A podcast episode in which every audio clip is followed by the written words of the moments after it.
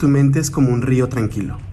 El agua es tu conciencia, y en ella flotan un sinfín de ramas, hojas y demás objetos que representan tus pensamientos. Los objetos pueden ser grandes o pequeños, al igual que tus pensamientos, pesados o ligeros. Bienvenida, bienvenido a Meditación Cotidiana, el podcast de meditación de Yoga Nidra MX.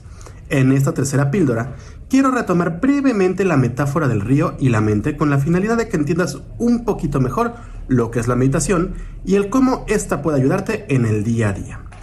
Así que sin más por el momento, solo quiero que imagines que tu mente es como un río tranquilo, en el que flotan y pasan un sinfín de objetos y pensamientos. Y el caudal del río, es decir, la intensidad del mismo, dependerá de los sentimientos en general. En el día a día, esos objetos terminarán atorándose momentáneamente en alguna piedra, en alguna raíz o con el mismo suelo, y poco tiempo después continuarán su trayecto, justo como hacen los pensamientos.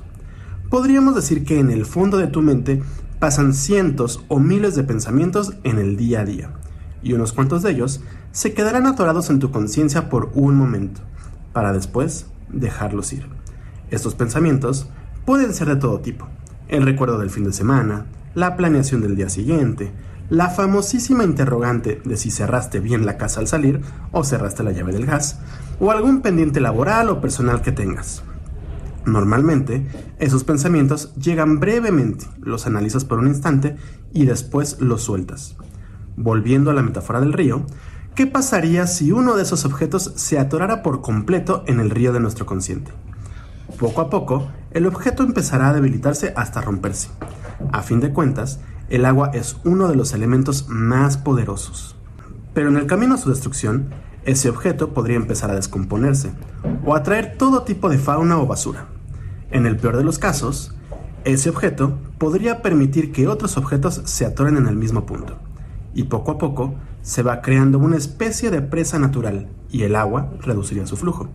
Es más, el agua podría terminar estancándose, y todo el mundo sabe que cuando el agua se estanca, ésta se convierte en un foco de infección. Empieza a llenarse de bacterias, viruses y fauna nociva para los seres vivos. Pues lo mismo puede llegar a pasar con nuestra mente y nuestros pensamientos. Todos esos pensamientos y sentimientos dispersos o específicos pueden empezar a atorarse en el río de nuestra mente hasta estancarla. Poco a poco, nuestra mente empieza a sufrir las consecuencias de aferrarnos a un pensamiento y terminaremos sufriendo de ataques de pánico, de ansiedad o incluso malestares corporales que surgen de estos.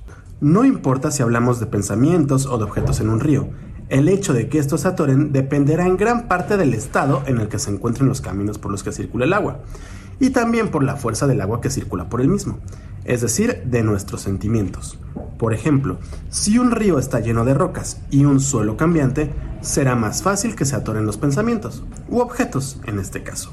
Y si la corriente es muy intensa, el río terminará llevándonos más y más objetos que pueden terminar atorándose en los obstáculos de nuestra mente.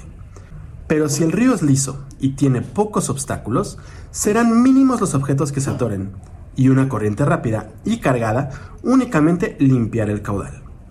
Y si queremos evitar que se estanque el río de nuestra mente, debemos asegurarnos de darle algún tipo de mantenimiento al mismo, removiendo todos los obstáculos posibles y buscando mantener la Tierra lo más homogénea posible. Existen muchos métodos para hacer esto, pero el más económico y natural podría ser la meditación. Lo que buscamos con la meditación no es impedir que los pensamientos fluyan por el río de nuestra mente. Lo que buscamos es evitar que estos se estanquen y nos produzcan malestares.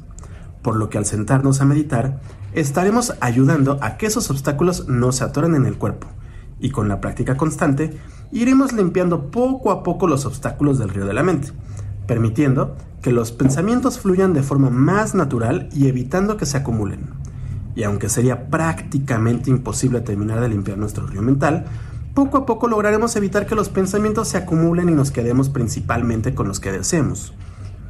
La meditación no va a solucionarnos la vida, pero sí nos ayudará a evitar aferrarnos a esos pensamientos que nos hacen daño. Así que te invito a sentarte en silencio todos los días y dedicar unos minutos a meditar para ir limpiando el río de tu mente.